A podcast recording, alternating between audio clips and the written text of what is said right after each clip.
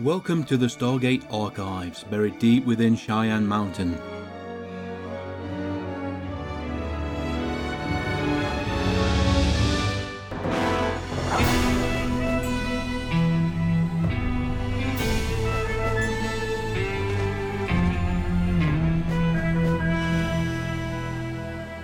Welcome back to the Stargate Archives and Stargate Theatre. This week we're going to be looking at the 2013 movie Chupacabra versus the Alamo, aka Beast of the Alamo. The main star of this movie is Erik Estrada, but for our purposes we're looking at mostly the supporting cast, which is full of Stargate actors, including Julia Benson, who rightfully gets a co-star credit. This movie premiered in the US March 23rd, 2013, and in Canada June the 1st of the same year. UK DVD released August 12th, 2013. Rotten Tomatoes, no critic scores, and 14% audience scores. So again, I've got a feeling that people watch these movies don't truly appreciate the entertainment value. The movie was directed by Terry Ingram. Huge resume, very popular within the Hallmark community. He's worked on the Aurora Tegarden Mysteries, Chesapeake Shores, Relic Hunter, La Femme Nikita, Christmas Lodge, many, many more. The story for this movie Peter Sullivan and Jeffrey Schenck. The writer Peter Sullivan. Again, huge resume. Let's have a look. Blending Christmas, Hydra, The Christmas Gift, Turbulent Skies. Again, a lot of Hallmark movies, uh, mixing in with the B movie sci fi genre type. Basically, it shows there's a lot of work if you can operate within a budget and you're not too fussy.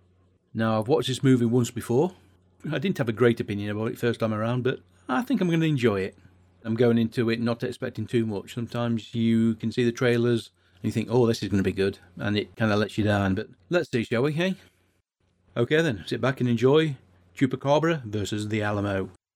Straight into the movie. Already like the music by Stu Goldberg. Very busy composer. Composed a lot of the music for the Hallmark channel as well as video games. We're at a drainage tunnel southeast of San Antonio, Texas. SUV pulls up, a couple of guys get out, one's armed, one opens up the back, takes a huge bag full of money, goes into the tunnel where he finds a, a little train track. It's underground railroad, obviously tunnel going underneath the border between Mexico and the States. A payment for drugs, perhaps. I tell you, for some it's a long, dark, spooky tunnel.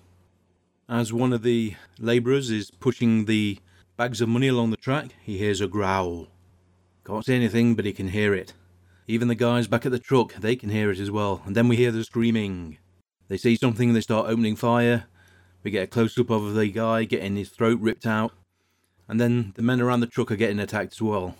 It looks like El Jefe is making a run for it, but nope. Even he gets dragged down into the tunnel and ripped to shreds. Fade to black. We cut to the suburbs. Nice little house. The camera moves inside. All quiet.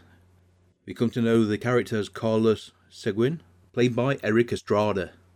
Erik's had a pretty good career.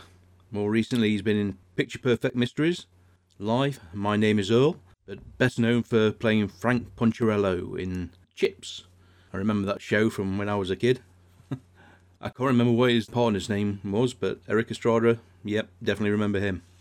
He pulls out a gun, walks towards the door where somebody is trying to get inside, and then a couple of young girls walk in. One of them's his daughter, Sienna, played by Nicole Muñoz. Yep, Stargate alum. She played Hedda in the Atlantis episode Epiphany. She also was in the excellent Defiance, Supernatural, Van Helsing, and Once Upon a Time. Very good actress. Carlos isn't very pleased with his daughter. She's out long past curfew. Tells a friend to go home, and well, Let's see what happens. Sit. I just want to go to bed. When I'm done. It seems they're having the usual father daughter issues. We hear that the brother has already left the household. This is the anniversary of the wife, the mother's death, so tensions are pretty high. Phone rings. He's back on duty. He's a DEA agent, and my guess is that the bodies at the tunnel have been discovered. He grounds his daughter and heads out. He's got his leathers, got a shotgun, he gets on a, a big motorbike and roars off into the distance. Now, this is an interesting thing. We see a lot of stock footage of San Antonio. Some of it looks quite nice. But they're using green screen for Erik and his motorbike. In some of the shots, it looks ridiculous. Why didn't they just put a helmet on and have a stunt driver do the bike scenes? Job done. In fact, the only time they do have a real bike is as they approach the crime scene. And it's obvious that is a stuntman. Strange choices made. Right, we're at the crime scene. We are introduced to Detective Tracy Taylor, played by Julia Benson. Julia played Lieutenant Vanessa James in Stargate Universe, as well as Willa in the Atlantis episode Irresistible. She's recently in Nancy Drew and Debris, Frequency, The Order, Cedar Cove. She's a producer and writer, along with her husband, Peter Benson, including their own work, What an Idiot, and Death Us Do Part. We also see Agent Perez, played by Alex Bonovich. He was Chakrel in SG-1 Redemption, and Rakai in Atlantis Reunion. He's recently been in Snowpiercer, before that Van Helsing and iZombie. Very popular actor.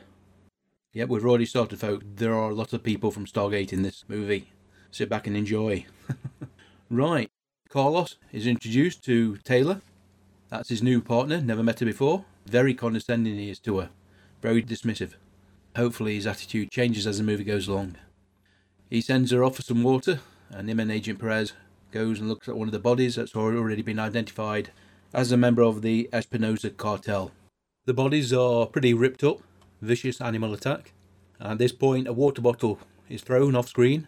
Carlos just manages to catch it, and Detective Tracy, well, she puts him in his place. Just to make something clear, I have a PhD in psychology. I have a master's degree in criminal justice and 10 years active field experience dealing with personalities even worse than yours. Yes, Director Collins told me all about you, and I promise you, I am more than up to the task. Carlos is a little impressed. He basically gives her leave to impress him. She comes up with an explanation. We know it's not quite accurate, but it's pretty decent. Carlos goes to get some flashlights, and Perez provides her a bit of information that his wife died two years ago today. He should have had the day off, but he never misses a call. That's Carlos for you. Carlos and Taylor then venture into the tunnel, the long, dark tunnel. Taylor, while examining the walls, makes the supposition that there's no sign of return fire. All the bullets were going one way. What if this wasn't a gunfight between two rival gangs? That's when they come across the body of the bagman, who is still alive, barely clinging on to life. Who did this? And the man just whispers, The devil. They go deeper into the tunnel system, and I've got to say, the tunnel looks pretty good.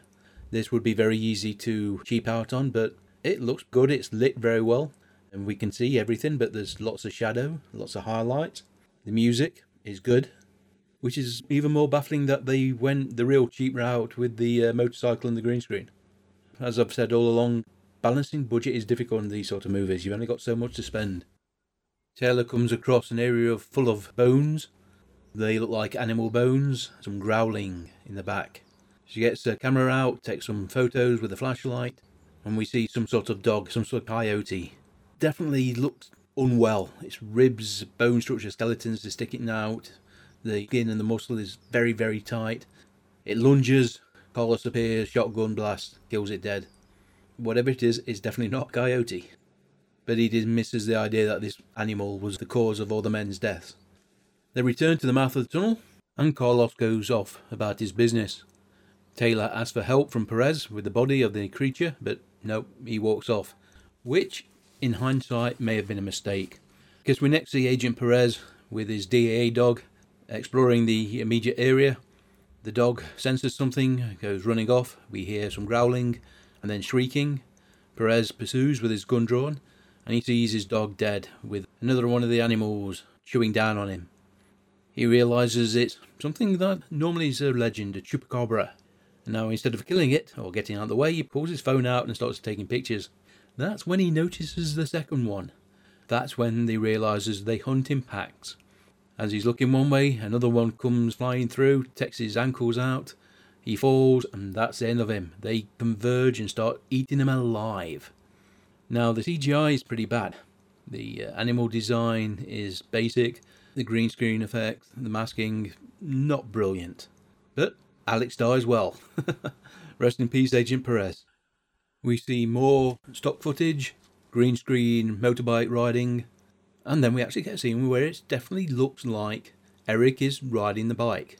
I think because it's a paved road, it was probably deemed safe, whereas the other time the stuntman was on a quarry.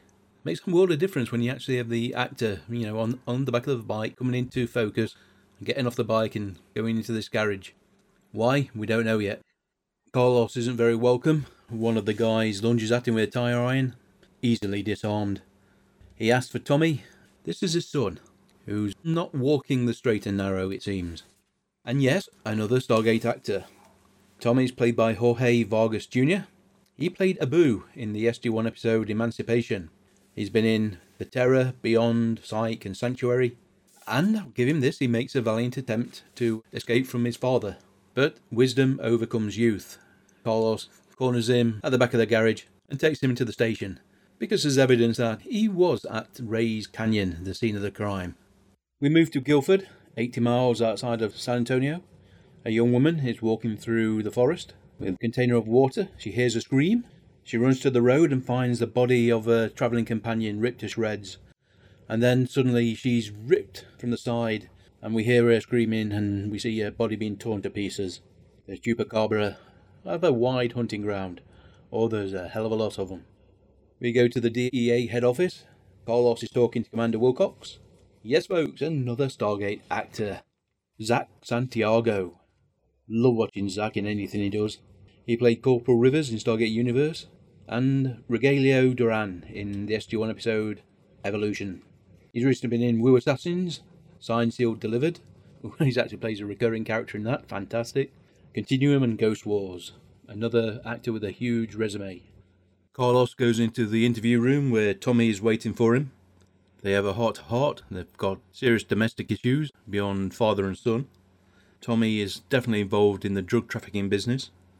Carlos is convinced that Diablo, the devil, is a person, though, not a thing. And he gets nowhere, even though Tommy definitely has an idea of what's going on. Definitely shows recognition when he looks at the pictures. Carlos is pulled out of the interrogation, and he's told about Perez. They go to the canyon, and here we meet the medical examiner, one David Nykl. David, of course, played Radek Zelenka in Stargate Atlantis. More recently, he's been in The Dead Zone, Supernatural, Carnival Row, and of course, Arrow. Always loved Zelenka. Fantastic character. Carlos is a bit shocked about the death of Perez, but as luck would have it, the phone is lying right there. He keys it open and he sees the picture of the beast. Could this be enough to have him change his opinion?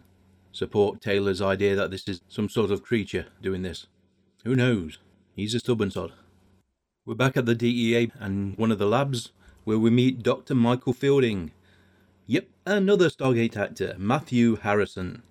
He played Darian in the SG1 episode Double Jeopardy and a scientist in the Atlantis episode Conversion. He's been in Watchmen, Chaos, and the Garage Sale Mystery series of Hallmark movies. He's doing autopsy on the body of the creature they found in the tunnels. Confirms that it's not a coyote or a hybrid of sorts, but it does have rabies, and it's logical to assume that that is probably a pack hunter, that the whole pack has rabies as well. Voracious appetites, increased speed and power. And then, of course, Taylor asks the question is it possible that this could be a chupacabra? No, it looks like Carlos is still going to be Mr. Skepticism. However, we get a Chekhov's gun moment, literally. Taylor looks at uh, a firearm, asks about it. It fires tracking darts, which will use GPS now tracking of the target, which no doubt will come in handy, especially when she nicks it. she then goes on to show Carlos a number of reports from Mexico, which show a number of killings which bear an uncanny similarity to the bodies found in San Antonio. They also get the report from Guilford about the two women who were butchered as well. The pack is definitely on the move. And we go to a party in a park. Lots of teenagers. Point of view shot from something. Yeah, stalking food. They're all gonna die. But this is Sienna. That's where she's been. She looks at her phone, the missed calls from her dad. Not surprising. To be honest, he could have made the time to visit the grave of his wife. Sienna is with her boyfriend and her best friend Brooke. Brooke takes her boyfriend, goes for a little private time, go to the outskirts of the party. He goes for a whiz. this is where it starts. He's standing there, minding his own business, and a chupacabra comes up and bites his dick off. Yep, He screams, blood's pouring out of his groin. He falls to the ground. Brooke goes back to the camp, hands covered in blood. In the background, you see the animals taking off the straddlers, the outliers. And then the pack arrives and all hell breaks loose. Blood and gore everywhere. Brooke and Sienna make a dash for it. One of the chupacabras is tracking them. Not quite the level of Jurassic Park tension and special effects, but quite good. Carlos and Taylor at the office hear about the attack. They jump on the back of his bike and roar off into the distance. Why they're not going by a police car, which would have tactical weaponry, etc., etc., not quite sure, except for the fact they want Erik Estrada on a motorbike. They get to the high school, not quite sure why there aren't any first responders there. Surely there must have been enough warning to get local police, ambulances there, because there are lots of dead bodies about. Carlos goes into the school building, he finds his daughter, finds a friend, gets them to safety. Meanwhile, Taylor is calling for an ambulance, gets the gun she took from the lab, shoots one of the chupacabras, tags him, so be able to track him down now. And that's exactly what they do when they get back to the office, because believe me, the pack is running wild. They identify that the, well, nest, I'm not quite sure exactly what you'd call it, but the pack are operating from the flood control tunnels, so at least gives them some place to explore. However, wait for it. Part of the pack are now at Carlos's home. They've tracked the girls. Sienna and Brooke are inside the house. They hear someone trying to break in. Sienna goes, sees a silhouette of one of the chupacabras. And now we get a scene that's very reminiscent of Gremlins. She gets a battery powered carving knife. I think the run to the litter breaks in, lunges at her, and she skewers it. Another one goes for her throat. She bats it out, and he flies into a microwave, closes the lid, and starts it. we get a homage to the Shining, I suppose. One of the chupacabras breaks through the door of her bedroom. It growls a bit. Could have gone, here's Johnny, but it didn't. That gets taken out with an iron. Carlos arrives at the house. Sienna gets knocked down the stairs. Fortunately, Brooke doesn't survive. She gets her throat ripped out. And so, the second rather good action sequence. Who would have thought it? We're next at the hospital. Sienna is unconscious. Tommy pays her a visit. There's certainly a strong bond between him and his sister, unlike the one with his father. Carlos learns that the National Guard won't be arriving for at least another 24 hours, and that's not good enough. He needs to strike at the pack now before more innocent people die. He approaches Tommy, asking for help. Tommy is skeptical, to say the least, but agrees to help as long as he brings his own people, and Carlos is quite happy with that. This is off the books after all. It takes Tommy a little while to get his crew behind his idea. They're not happy about helping the police, but as he points out, they're helping the neighbourhood, they're helping him, his family. That's more important. They then pull out some seriously heavy weaponry. very, very high tech. Some of the police cars approach, black SUVs anyway. Carlos's colleagues arrive. They too are doing this off the books. Wilcox is here, the man. Collins know you're here? I don't know what you're talking about. Me and a couple boys took a long lunch, that's all. With friends like these, you're going to be alright. So we have a group of gang members, DEA agents, never worked together before, carrying heavy automatic weaponry. This might not go well. They breach the structure above ground. Not sure what sort of building this used to be. Derelict now, of course. And we see the chupacabras. The pack is certainly there. Either by design or fate, the two groups have split up. DEA and SWAT members are one team, Carlos, Taylor, and Tommy and his friends are another. After some wandering around the building, they finally make contact. The DEA guys are surrounded by the chupacabras. The animals have got the height. As for the other group, well, they're looking at a big, long, dark tunnel, and we can't actually see any of the bees. It looks like a trap is being laid. Either way, panic fire, the animals attack, the DEA agents start firing back, bodies start falling. They're doing pretty good. Carlos and his group are firing wildly. No hits that we can see. You definitely can see that training really does help. Ah, I take it back. Tommy's got a grenade. Throws it into the tunnel right at the end, and boom. We see probably half a dozen bodies scatter. Who needs training when you've got grenades? The DEA agents are getting overrun, and credit where it's due. Obviously, the stunt men are doing their actions, throwing themselves about, looking very realistic, and the animators are putting the chupacabras in to make it look like the two are interacting. And while the CGI isn't brilliant, the actual integration works very well. And, and another chupacabra grabs somebody by the uh, dick and drags him off. oh dear. Vicious little buggers, aren't they? Alas, this is where we lose Wilcox as well. All the DEA SWAT agents, they're all dead. One member of Tommy's gang is dead. Yeah, this wasn't very good at all. It was a trap. And we look at the building and we see dozens of chupacabras manning the battlements as, as if they were on guard. The survivors reach the outskirts of the city and they find carnage. Cars run off the road, people hanging out of the cars, ripped apart, police officers, weapons drawn, covered in blood, dead. This isn't just a couple of dozen, a hundred chupacabras, this must be thousands. They make it to the outskirts of the Alamo. We get a combination of stock footage, which looks excellent, and some green screen, which doesn't look so good. I doubt they would have got permission to film on location. I doubt any production would have got permission to film on location. So they did the best they could. I won't criticise them for that. Just wish they could have done it a little better.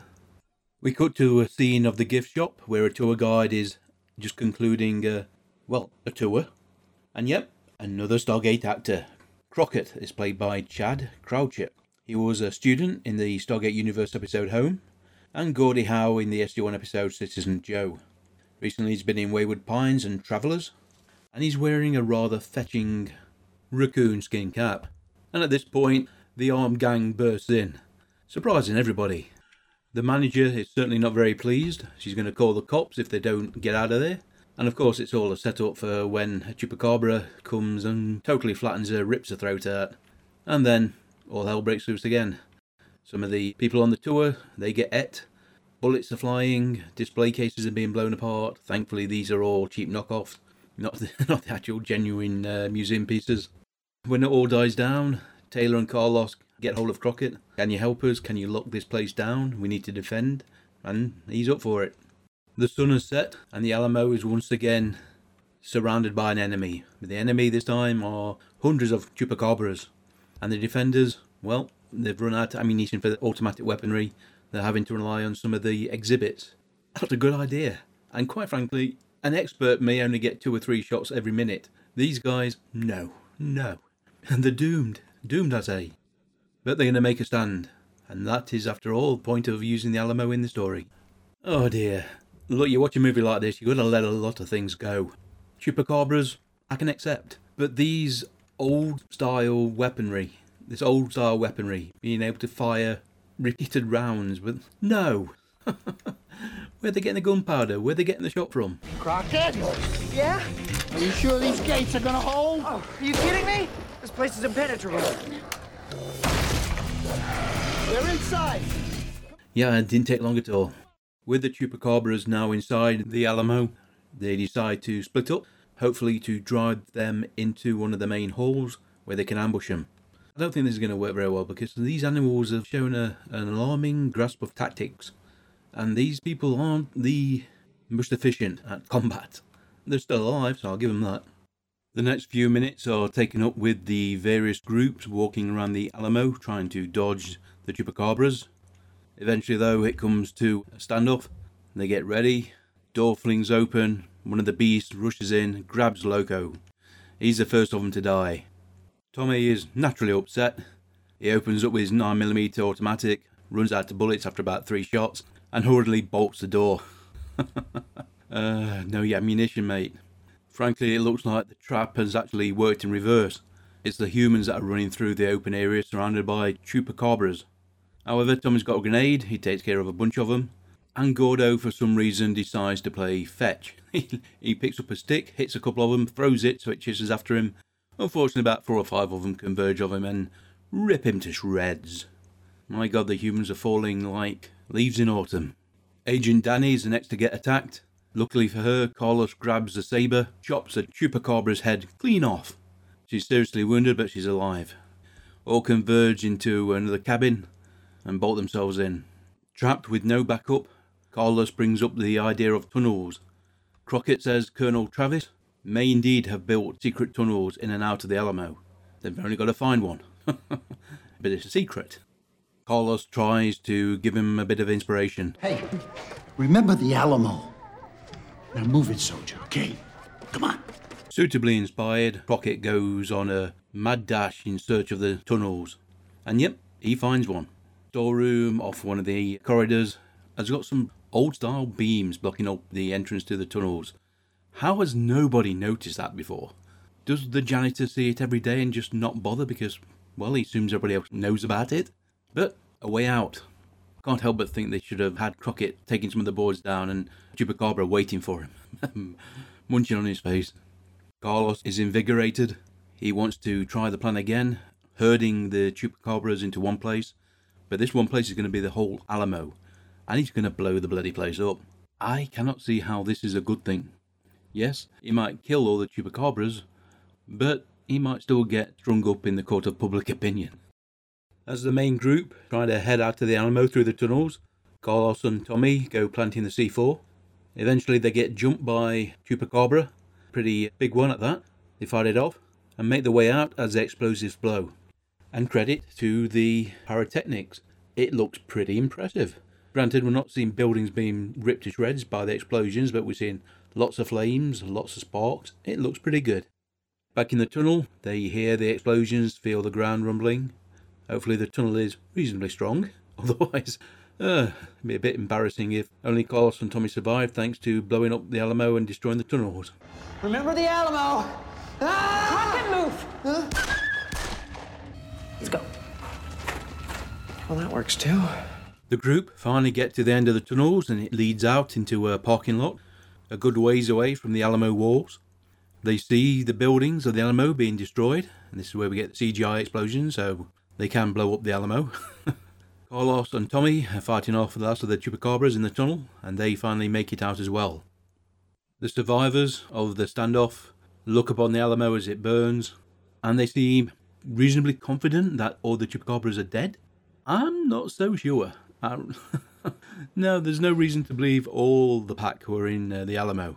Certainly not. I mean, the feeding ground is huge. But the film's going to end like that because we go to the epilogue. We see the gravestone of Carlos's wife.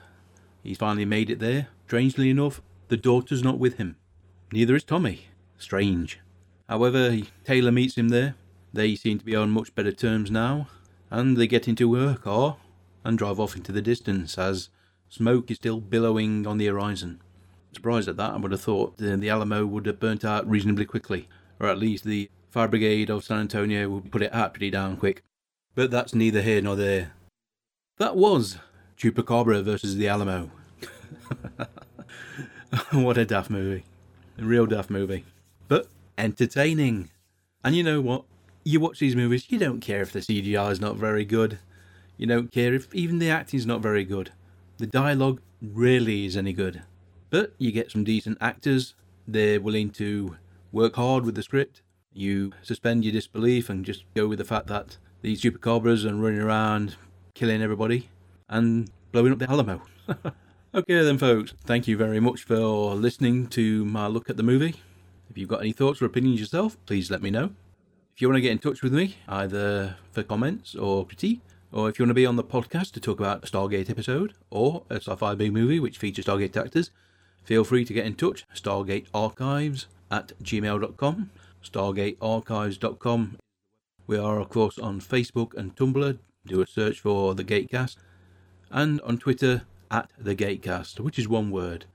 And Twitter is our primary social media portal.